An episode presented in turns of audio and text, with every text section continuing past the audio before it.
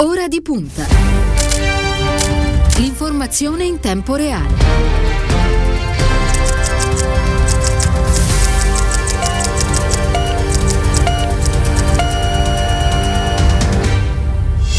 Lunedì 1 marzo, sono trascorsi 6 minuti dopo le 8. Una buona mattina e ben trovati all'ascolto da parte di Cristiano Bucchi. Un saluto alla squadra di Ora di Punta, Stefano Cagelli in redazione, Ilenia Daniello alla parte tecnica, Silvio Garbini per quanto riguarda lo streaming. Vi ricordo subito anche il numero che avete a disposizione per comunicare con noi in diretta 342 14 26 902.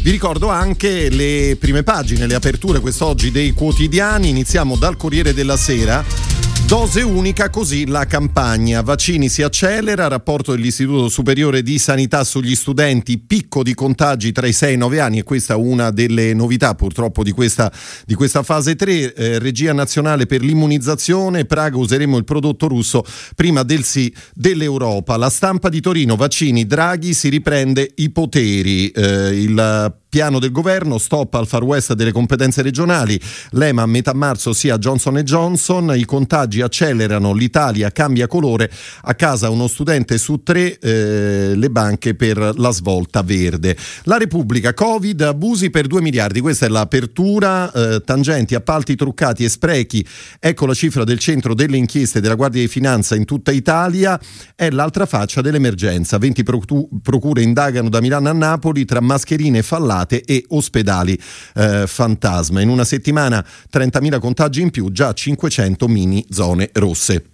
E poi abbiamo il messaggero, virus in campo Gabrielli e Curcio, all'ex capo della polizia potrebbe andare la delega per l'emergenza legata alla pandemia, alla protezione civile il compito di accelerare sui vaccini AstraZeneca via i limiti di età. Questa è un'altra delle novità del fine settimana. Anche ieri quasi 18.000 nuovi casi di coronavirus, per l'esattezza 17.455, eh, sono stati effettuati però quasi 70.000 tamponi in meno, per l'esattezza 66.030, 192 sono stati i decessi, il dato più preoccupante è il tasso di positività che è schizzato dal 5,8 di sabato al 6,9 di eh, ieri, di domenica. Allora, ripartiamo da qui dando il benvenuto a Radio Immagina Giuseppe Provenzano. Buongiorno, grazie per essere con noi.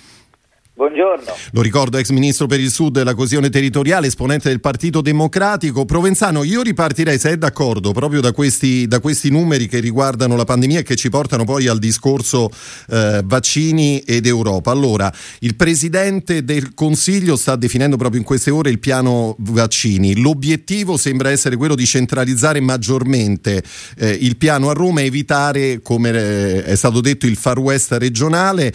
Eh, l'obiettivo sarebbero addirittura addirittura 300.000 vaccini al giorno, anche se, se, ci vorrà, se, ci vorrà, tempo. E poi c'è il lavoro che Draghi sta facendo sul fronte europeo, no? questo pressing sulla Commissione affinché spinga le aziende Big Pharma a liberare i brevetti per la produzione domestica, anche se ci vorrà ancora del tempo. Uh, come le sembra che, che stiano andando le cose, partendo naturalmente dal piano vaccinale? Ma innanzitutto quei numeri, quelle prime pagine che avete richiamato, eh, ci raccontano della gravità della situazione in cui siamo, quindi noi dobbiamo eh, preparare un piano vaccinale e nel frattempo contenere la terza ondata che si innesta con le varianti eh, che stiamo cominciando a registrare nel nostro paese. Io credo che la centralizzazione delle scelte sia la via più opportuna, l'avevamo già auspicata con un forte coordinamento dal centro e c'è una sentenza della Corte Costituzionale da questo punto di vista che secondo me sarà davvero rilevante. Eh, penso che questa sia la strada giusta, ma la svolta sarà davvero la vaccinazione. Su questo io penso che una personalità come Draghi possa far valere tutto il suo prestigio, la sua credibilità internazionale in una battaglia che riguarda non solo l'Italia, ma l'intera Europa sugli approvvigionamenti. Eh, devo dire che questa è la sfida decisiva anche per uscire poi dalla pandemia. Eh, su questo bisogna avere coraggio e bisogna osare, richiamare eh, le grandi corporation eh, farmaceutiche alle loro responsabilità nei confronti dell'Europa e dei singoli stati, ma se necessario fare tutto quello che serve. Certo. Ricord- Whatever it takes, ad esempio, come sta dicendo eh, Romano Prodi, come ha detto ieri il Presidente del Parlamento europeo, anche mettere in discussione il sistema dei brevetti temporaneamente, andare verso uh, l'obbligo di concessione delle licenze, non solo la facoltà, perché da questo punto di vista diciamo, la scienza ha fatto grandi progressi, eh, però uh, l'industria non ha seguito. Noi abbiamo un'esigenza uh, di rafforzare la produzione e dobbiamo mettere in campo tutto quello che è possibile per farlo. Certo, per farlo. Eh, ricordiamo che da oggi sette regioni cambiano colore. Abbiamo in zona rossa il Molise, la Basilicata, la provincia autonoma di Bolzano, in arancione la Lombardia, il Piemonte, le Marche, l'Abruzzo, la Toscana, la Campania, l'Emilia Romagna, l'Umbria e la provincia di, Ten- di Trento, zona gialla soltanto per la Sardegna. Bentornata a Radio Immagina anche a Daniela Preziosi del quotidiano Domani. Buongiorno. Buongiorno a voi, buongiorno a tutti e a tutte le ascoltatrici. Allora, Daniela, noi ogni lunedì commentiamo anche quello che è stato il fine settimana a livello di, di comportamento. No? Abbiamo assistito anche questa volta a assembramenti un po' ovunque, addirittura delle risse. Penso ad esempio a quello accaduto in, sui Naviglia a Milano. Ma che cos'è? È, è stanchezza? Cioè no, l'opinione pubblica non ne può più di continue restrizioni, ha bisogno di, di uscire e magari proprio di affollarsi? No, no, secondo me è irresponsabilità e basta, è chiaro che siamo tutti stanchi, festeggiamo, si fa per dire, insomma, uh, un anno di restrizioni e di eh, crisi eh, sanitaria e di restrizioni anche diciamo, nei nostri comportamenti, ma è, è, solamente irresponsabilità. Voglio dire, io, um, è preoccupante il fatto di non poter essere trattati come dei cittadini adulti e che l'unica cosa che funzionino sono le restrizioni quando sono restrizioni molto, uh, molto forti. A me spiace diciamo, un paese che abbia bisogno di questa eh, delle, delle, leggi per uh, imparare a comportarsi in maniera responsabile. Comunque sono comportamenti, bisogna metterli in scala, in, uh, in, in scala con il resto delle, delle, delle, delle, situazioni. Questi sono comportamenti diciamo non di tutti, ma di, alcuni, eh, di alcune zone particolari. Però certamente insomma siamo eh, non siamo dei cittadini e delle cittadine adulte, bisogna, bisogna dirlo. No, perché poi il problema è che si rischiano di fare tanti passi indietro nel giro di poche ore. Abbiamo ricordato all'inizio no, quel tasso di positività che va sempre tenuto bene a mente, che nel giro di poche ore, di 24 ore, è passato dal 5,8 al 6,9. Insomma, questo la dice lunga ancora della situazione che viviamo. E certo, e poi il problema è che andiamo, cer- andiamo cercando di fatto delle, dei provvedimenti che significano che ci devono dire qua- a quanti metri dobbiamo stare da casa, insomma, che erano ovviamente provvedimenti assolutamente poco, eh, poco seri perché le persone devono sapere da sé come eh, comportarsi in questi casi. Quindi questo è un peccato, speriamo che insomma siano comportamenti davvero io poi mi pare che insomma sì, che rientrino velocemente che rientrino sì, velocemente. parti, sì. eh, Provenzano su questo, su questo vorrei dire una cosa cioè eh, noi dall'inizio della pandemia abbiamo sempre detto che questa sfida l'avremmo vinta solo grazie alla responsabilità dei cittadini che in larga parte eh, lo sono stati eh, non era una forma di deresponsabilizzazione della politica, nel senso che ci sono delle regole, ma poi ci deve essere un'assunzione di responsabilità da parte di tutti.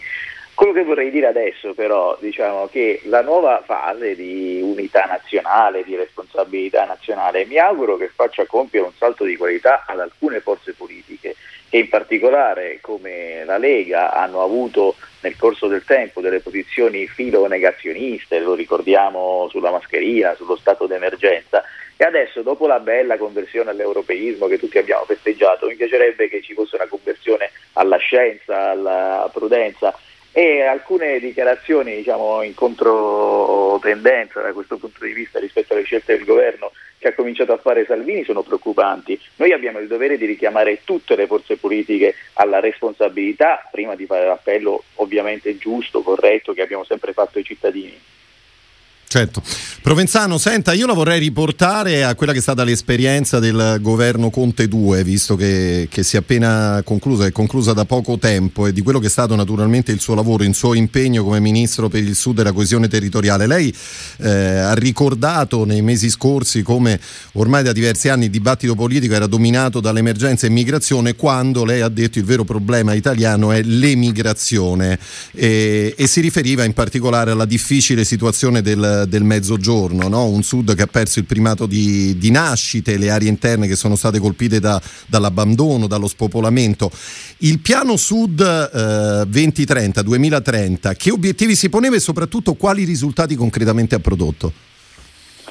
Ma si poneva esattamente l'obiettivo di, di, invertire questa tendenza che di lungo periodo nel nostro paese, di almeno 30 anni, eh, attraverso un'azione straordinaria di rilancio degli investimenti pubblici e privati, che è quello che serve non solo per creare lavoro buono, che è la prima causa dell'emigrazione, della fuoriuscita dei giovani, soprattutto di quelli altamente qualificati, ma anche per eh, rendere il nostro contesto, in particolare nel mezzogiorno, eh, più attrattivo, attrattivo di persone, attrattivo di capitali, attrattivo di nuove idee di sviluppo, solo attraente come il sud eh, per passarci una stagione all'anno, ma proprio appunto un luogo in cui puoi immaginare e rilanciare lo sviluppo del nostro paese. Eh, alcuni risultati importanti si sono già prodotti, non solo sul piano politico, perché il Sud era tornato nell'agenda politica nazionale dopo anni di oblio, eh, ma soprattutto perché sono state compiute alcune scelte, voglio ricordare da ultimo eh, il fatto che la decontribuzione, tutti avevano detto ma non passerà mai, eccetera, ha avuto il secondo via libera dalla Commissione europea e adesso sarà importante continuare la battaglia per renderla eh, durevole fino al 2029 per accompagnare questa stagione di investimenti. Quello serve a eh, orientare al lavoro eh, e alla tutela del lavoro e alla creazione di nuovi posti di lavoro tutte le scelte che abbiamo fatto, ma poi penso alle infrastrutture sociali che abbiamo reintrodotto eh, come priorità dell'azione pubblica e che alla luce della pandemia diciamo, rendono quel piano ancora più attuale. Io mi auguro, abbiamo avuto un buon passaggio di consegne con eh, la nuova ministra che queste linee guida che peraltro hanno anticipato poi quelle del recovery plan eh, condivise con la Commissione europea e con eh, il resto delle politiche di coesione vengano perseguite con la determinazione che eh, diciamo, questa realtà impone. Certo, Daniela Preziosi, insomma ci auguriamo che almeno su questo ci sia continuità no? tra il Conte 2 e il governo Draghi.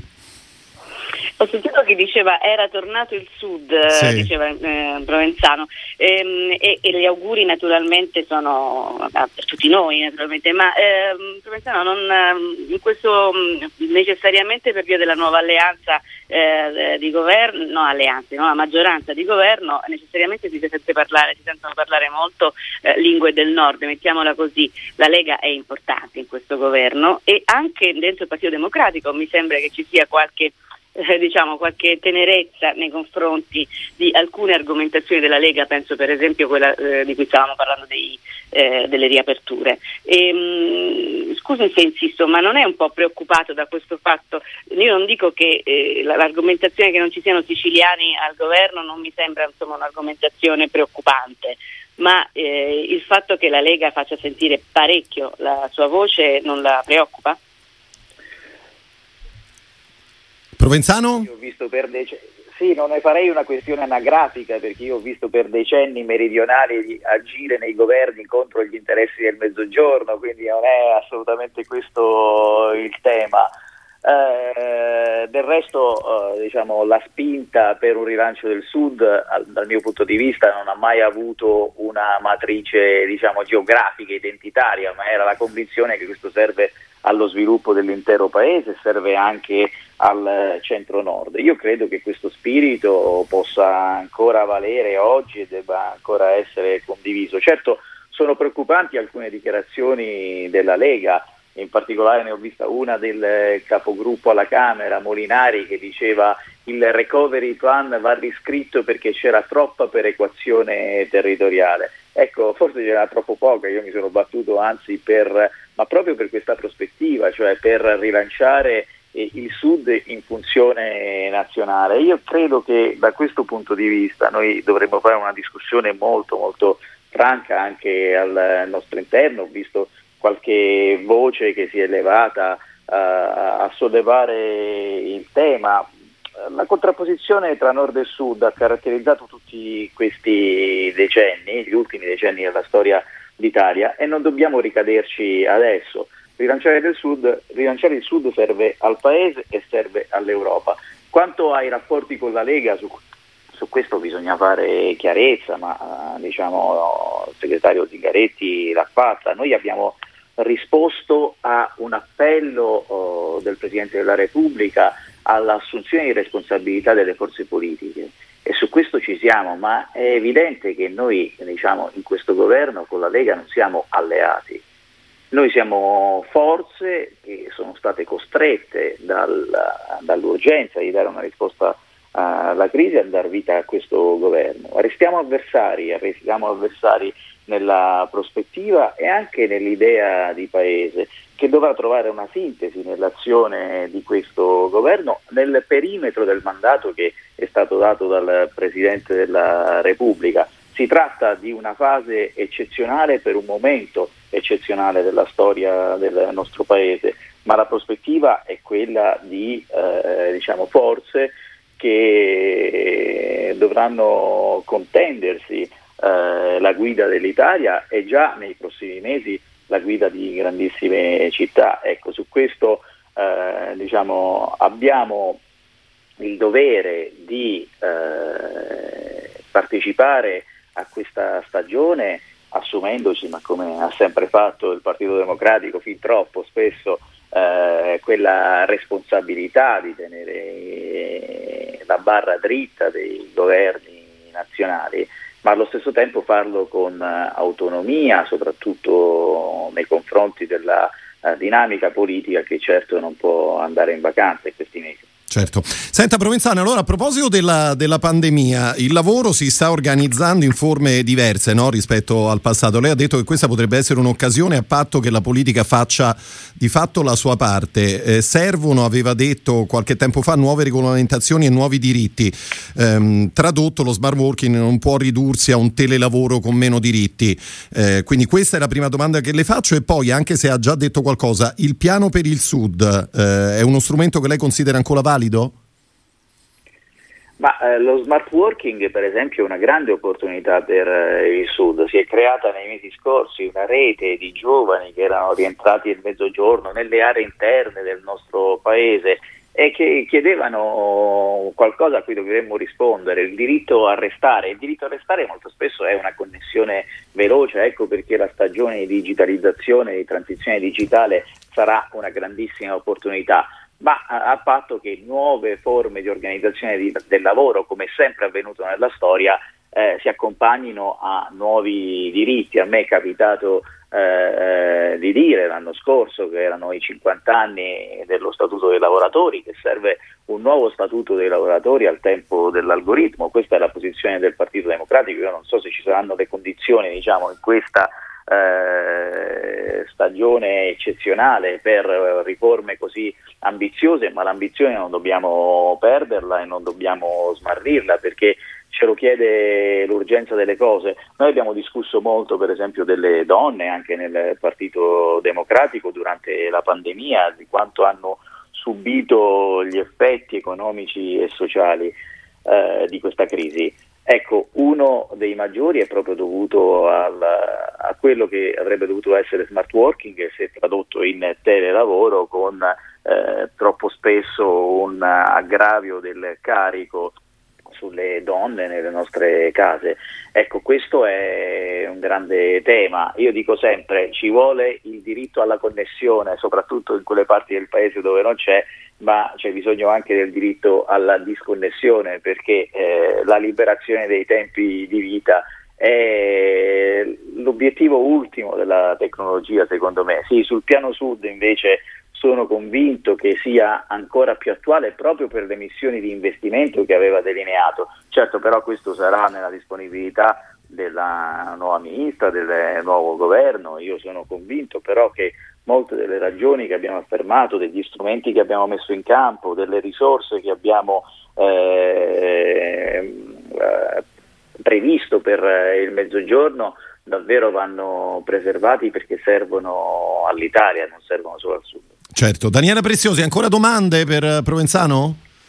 Eh certo, tutte quelle che volete. Intanto inizio con una e chiedo scusa se da queste grandi diciamo, ambizioni appunto eh, di cui stavamo parlando fino adesso, ehm, che sono le ambizioni dello sviluppo di tutto il paese, casco invece verso una parte di ambizioni forse un pochino più piccole. In queste settimane ci sono stati tre sindaci, eh, Nardella, De Caro e Gori, che hanno fatto diciamo, una specie di tridente eh, di critiche eh, sul segretario. Avevamo capito che volevano eh, un congresso anticipato, invece in questo weekend abbiamo scoperto che non vogliono, che o sono amici di, e questo è normale del segretario, ma che non vogliono il congresso anticipato. E del resto se non si può votare, eh, se, se, il Presidente della Repubblica eh, Mattarella dice che non si può votare, è un po' difficile anche immaginare di aprire immediatamente i gazebo. Ma secondo lei, Provenzano, ehm, questo, che cosa volevano quelli che stanno criticando così eh, aspramente il segretario del suo partito e eh, secondo lei che cosa bisogna fare a proposito di congresso?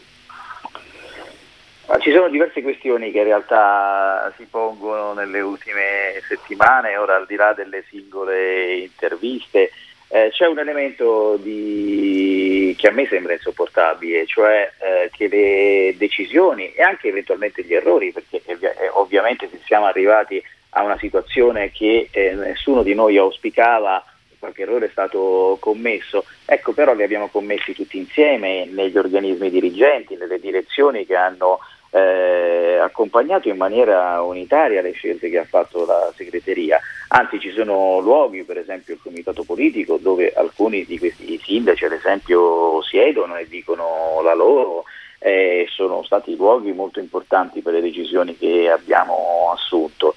Ehm, eh, io ritengo che il tema dei sindaci sia molto importante in realtà e che eh, oltre ai sindaci delle grandi città dove vinciamo, noi oltre a quei territori dovremmo ascoltare soprattutto i territori che abbiamo abbandonato nel corso dei decenni. Penso proprio a quelle aree interne di cui mi sono occupato come ministro, che spesso sono osservatorio di esperienze civiche che non riescono a riconoscersi appieno nel Partito Democratico e su questo dovremmo fare una grande riflessione e a, a assumere un'iniziativa politica, anche perché invece altrettanto spesso, sempre più spesso in realtà quei luoghi sono il bacino eh, del nazionalismo, del voto alla Lega, anche nel centro-nord. Ecco, lì bisogna guardare, bisogna ascoltare anche quei territori, non solo quelli dove eh, vinciamo.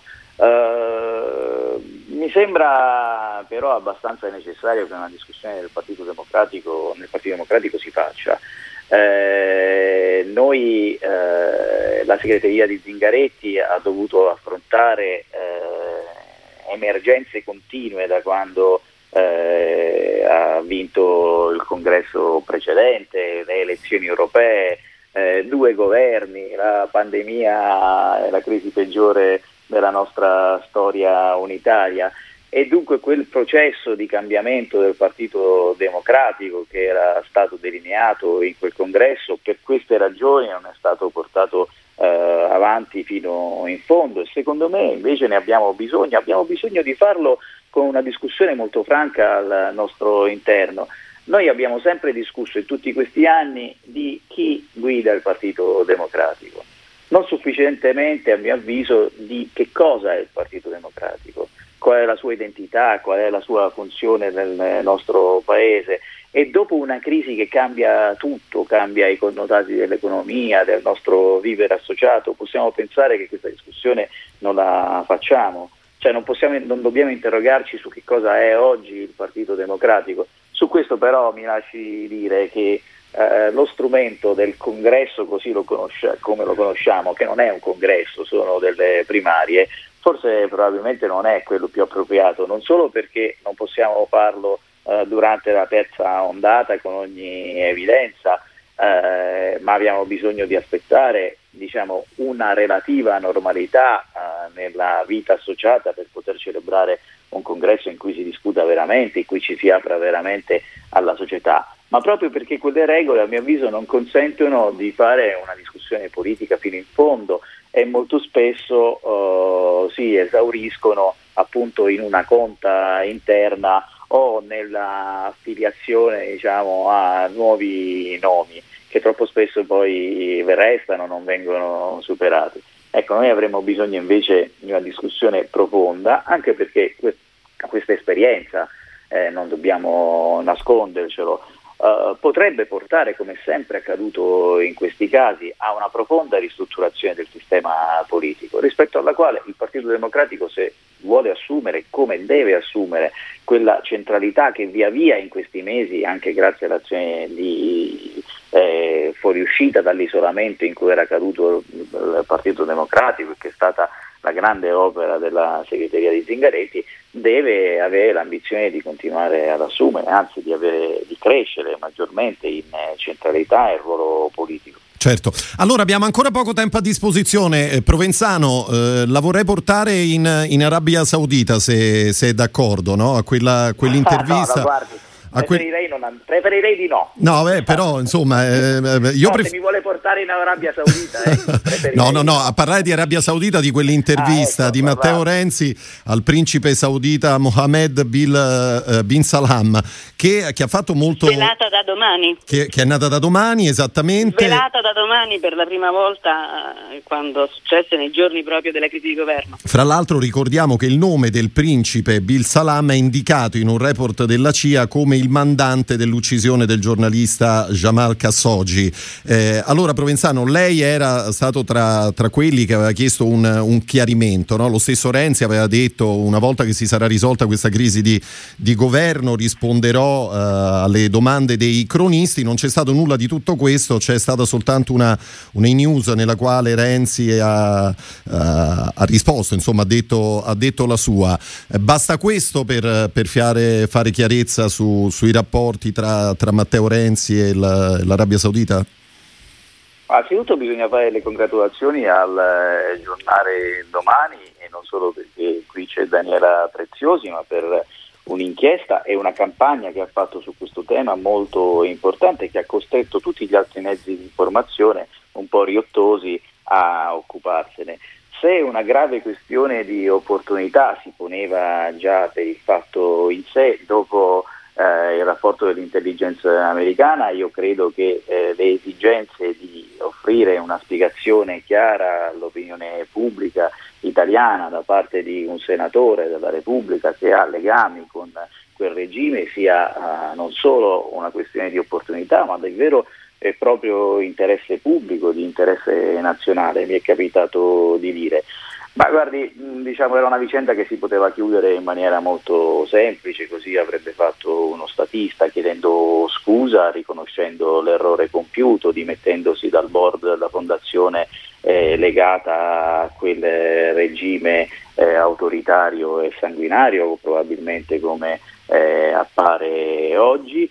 Eh, restituendo magari quei soldi e chiedendo scusa all'opinione pubblica e ai propri elettori così eh, si sarebbe comportato uno statista, ma qui siamo di fronte a uno che voleva fare Macron e invece alla fine ha fatto come Marzullo, ecco, non proprio uno statista. Daniela Preziosi, a te l'ultima domanda. Sì, eh, grazie, insomma voglio anche ricordare il collega che ha scritto questa, che ha trovato questa, questa notizione purtroppo che è Emiliano Fittipaldi. La domanda però è sui 5 Stelle, ieri abbiamo visto Grillo, eh, Beppe Grillo uscire da un albergo con un casco da astronauta per non farsi fare le domande, ma insomma eh, evidentemente mh, Provenzano Conte sta cambiando il suo ruolo all'interno di una quella che è stata la coalizione giallorossa. E, mh, cosa cambia eh, anche per il Partito Democratico? che aveva pensato a Conte in un altro ruolo, insomma, in un ruolo più da federatore. Qui invece mi pare che debba mettere, eh, le, le, le, prendere un po', ricostruire i cocci di un 5 Stelle in grave evidentemente crisi, spero di crescita. Per voi che cosa cambia adesso? Guardi, io per la verità ho sempre pensato che il ruolo più opportuno di Giuseppe Conte in questa fase, e gliel'ho anche detto in tempi non sospetti, era a novembre scorso, fosse proprio quello di assumere la guida del Movimento 5 Stelle per portare a compimento un'evoluzione di quel movimento che secondo me è utile al sistema politico italiano. Eh, riguardo all'alleanza, se diciamo, la domanda era riferita a questo.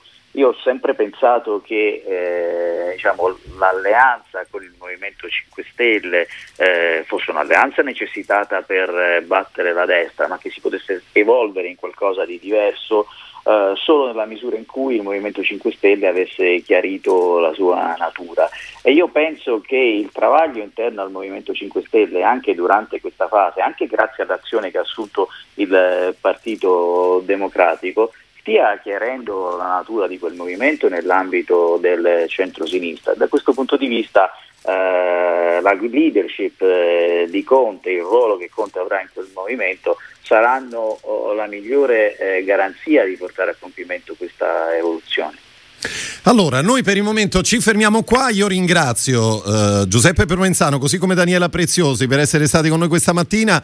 Una buona giornata e buon lavoro. A presto. Grazie, Grazie a voi, buona giornata a tutti e tutte. Arrivederci Provenzano. Ciao. Arrivederci. Cristiano. Ciao, ciao Daniela.